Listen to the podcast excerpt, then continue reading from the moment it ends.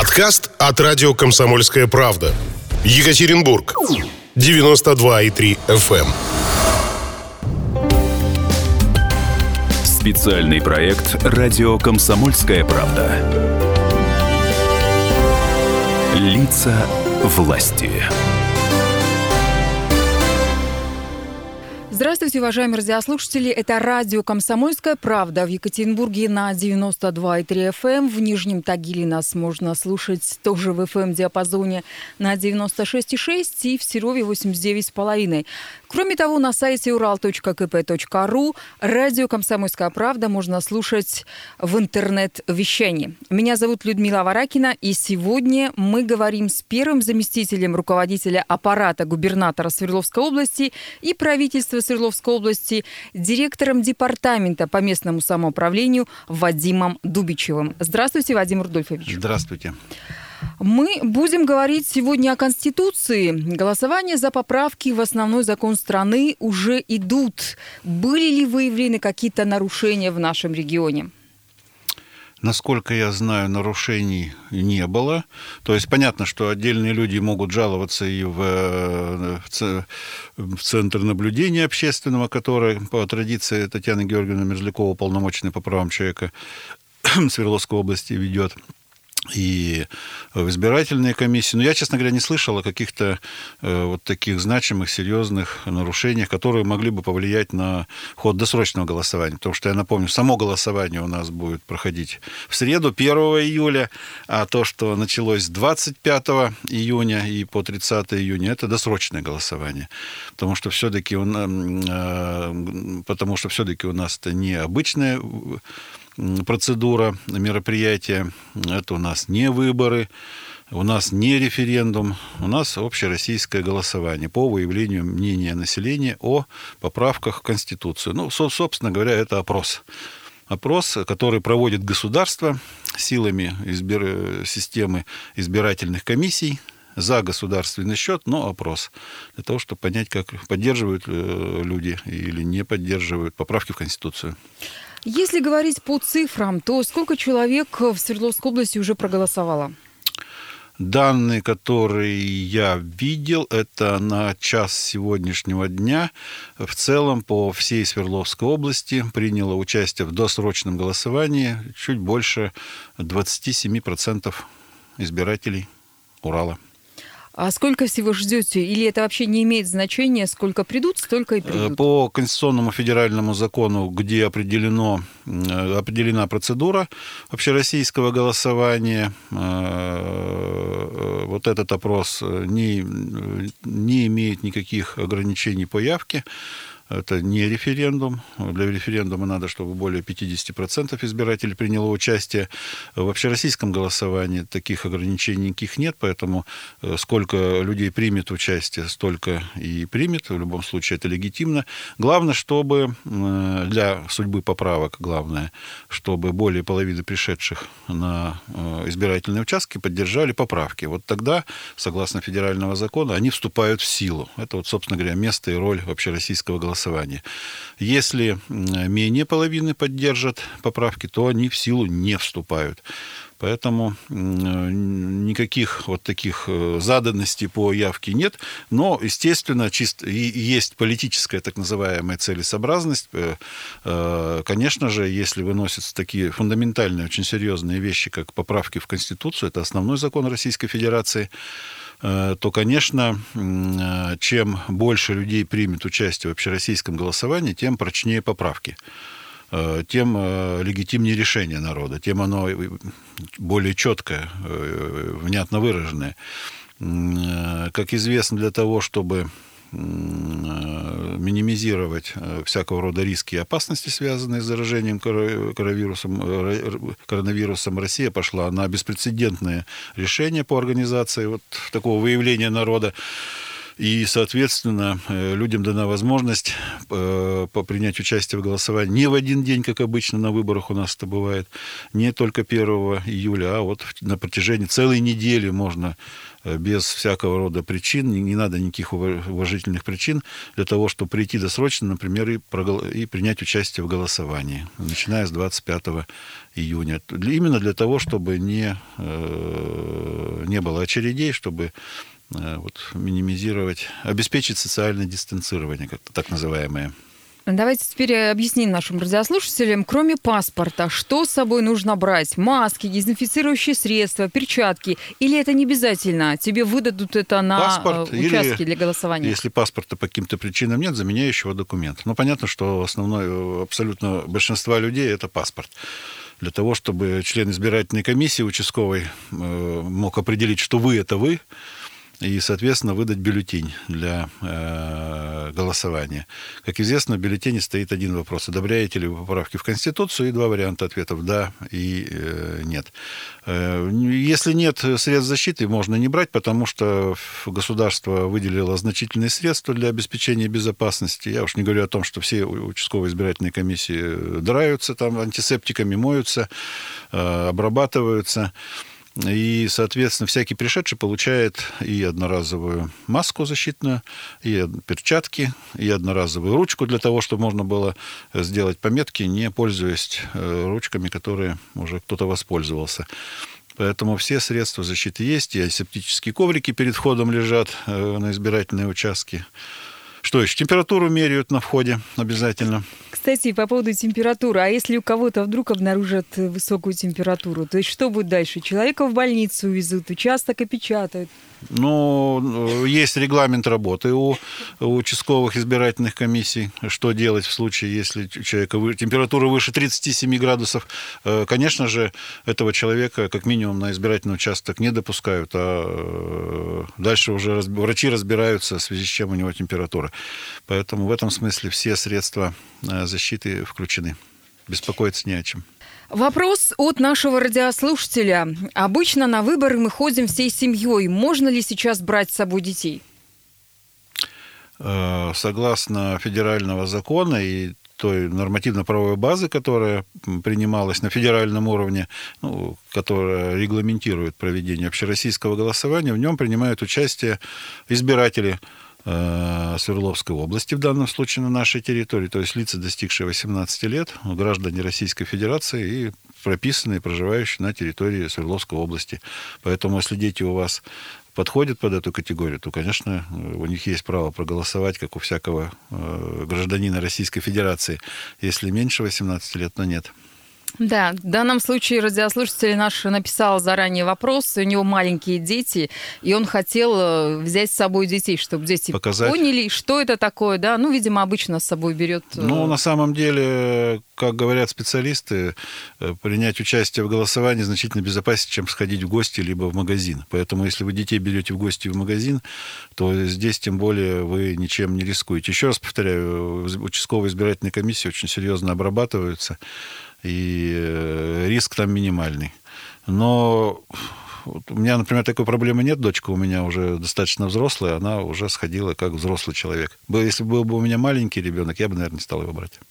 Ну, нужно сказать, что в городе Екатеринбурге, например, проходит лотерея. А, скажите, вот в соцсетях пишут, что это подкуп избирателей. Подкуп это или нет? Ну, во-первых, не лотерея, потому что любая лотерея регламентируется федеральным законодательством, в том числе она обязательно лицензируется. Это коммерческая деятельность. Речь идет о розыгрыше призов. У нас порядка двух десятков городов Свердловской области проводят всякого рода конкурсы, викторины, розыгрыши призов, где, э, в которых могут э, граждане поучаствовать и получить какие-то призы. Это все-таки не лотерея, это не коммерческая деятельность. Первое. Второе. Да, это абсолютно законно. Даже на полноценных э, выборах, ну, например, на выборах президента Российской Федерации, перед этим и у нас в Свердловской области, и в других регионах, Выборы параллельно. Например, но только не были, на выборах, да? потому что выбор это как бы э, процесс сам по себе, он регулируется, и там ничего делать нельзя. А вот параллельно, одновременно, в тот же день, в помещениях соседних с участковыми избирательными комиссиями можно проводить и конкурсы, и опросы.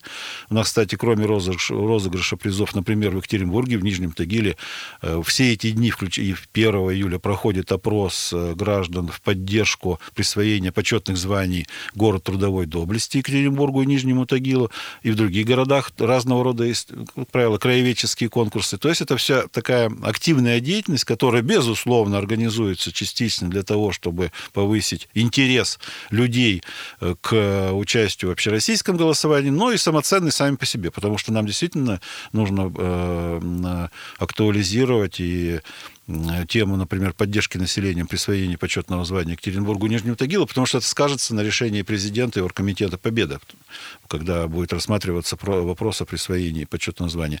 Э, розыгрыш призов, да, хорошая, полезная вещь, которая повышает заинтересованность, ничего плохого в этом нет, это абсолютно законно. Я э, лично с огромным удовольствием принял участие в этом розыгрыше призов и члены моей семьи, и призываю всех в этом поучаствовать, потому что у вас появляется возможность. Там порядка, не помню, 6 или 7 разыгрываются автомобили Volkswagen Polo, всякие велосипеды, электроскутеры и так далее. Почему нет? Если это законно, то надо пользоваться.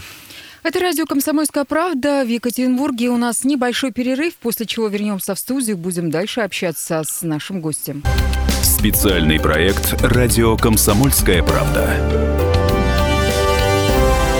Лица власти. На радио «Комсомольская правда» разговор с первым заместителем руководителя аппарата губернатора Свердловской области и правительства Свердловской области, директором департамента по местному самоуправлению Вадимом Дубичевым. Меня зовут Людмила Варакина, и говорим мы сегодня о Конституции, о том, каким же образом происходит э, голосование в Свердловской области, есть или нет э, какие-то нарушения, и в том числе задаем ваши вопросы, которые заранее были нам присланы. И вот еще один вопрос от радиослушателя. Видел в интернете фотографии, как избиратели голосуют во дворах, на скамейках, на пеньках. Можно ли голосовать на пеньке в отдаленной деревне? Ну, кстати, здесь нет уточнения, фотографии сделаны в нашем регионе или в каком-то другом. На пеньке, честно говоря, я не видел. Но если кому-то удобно было присесть рядом с избирательным участком на пеньке и проголосовать, ну, что называется, его право. Э, не проголосовать, а принять участие в э, общероссийском голосовании. Еще раз повторяю, это, по сути дела, опрос. А все-таки не, мы никого не выбираем. Мы высказываем свое мнение по отношению к поправкам в Конституцию. Э, да, появилась еще одна новация. Ничего подобного раньше не было. Вот первую я уже назвал. Это голосование на протяжении, по сути дела, семи дней. Это сделано из-за пандемии, которую мы с вами переживаем. И вторая инновация, их несколько. А вторая инновация это то, что кроме возможности проголосовать на, на, в помещении участковой избирательной комиссии, кроме возможности проголосовать у себя дома на квартире, ну, сделав звонок, написав заявление, чтобы члены участковой избирательной комиссии к тебе пришли, это привычное дом, домовое голосование на дому. Э, появилась третья форма, это придомовое голосование, так называемое. Э, те же самые члены УИКа Э, организует площадки. Как правило, это многоквартирные дома. Э, ставится палатка либо тент, ставятся столы и стулья. Э, само голосование вот на, в этом пункте проводят все те же члены участковой избирательной комиссии, ровно по тем же регламентам и технологиям, которые, как они проходят и в обычном помещении УИКа. Но у людей появляется дополнительная возможность. Можно не идти на свой УИК, а зайти вот этот придомовой пункт и проголосовать. Все абсолютно так же законно, все под строгим учетом, все под строгим контролем, но сделано для удобства, опять же, участников голосования так, чтобы было больше пунктов, где можно проголосовать. Логика ровно все то же самое. Обеспечение максимальной безопасности, рас, рассредоточение э, голосующих по разным пунктам. То есть это абсолютно законная форма, и многие этим э, воспользовались. А значит ли это, что человек может два раза или три раза проголосовать Нет, в разных ну, местах? Я, вот я повторяю, что э, без разницы, на дому вы голосуете, в УИКе, либо на придомовой территории, территории э, голосованием занимаются ровно все те же специалисты участковых избирательных комиссий с одними и теми же списками, и все проходит под единым контролем. Никакой возможности проголосовать дважды или трижды, конечно же, нет. Возможно ли какая-то подтасовка результатов? Э, точно так же она невозможна, как при обычном стандартном голосовании. Во-первых, были приняты федеральные законы, которые грозят уголовным преследованием, преследованием любым лицам, которые попытаются каким-то образом фальсифицировать результаты голосования. Тут подход очень жесткий у государства, ровно такой же, как и к организации обычных выборов, когда мы кого-то выбираем. По практике вам могу сказать, что ни, ни один из членов участковых избирательных комиссий, обычно это учителя, у нас же где располагаются УИКи? Это в школах, в как правило, школах, там, ДК культуры и так далее. И, соответственно, УИКи, это, как правило, сотрудники школ, э, ДК и так далее. Это наши с вами земляки и граждане, и никто из них, конечно, не, не захочет подпасть под уголовную статью, банально сидеть из-за каких-то там э, махинаций. Давным-давно эта тема уже в России закрыта.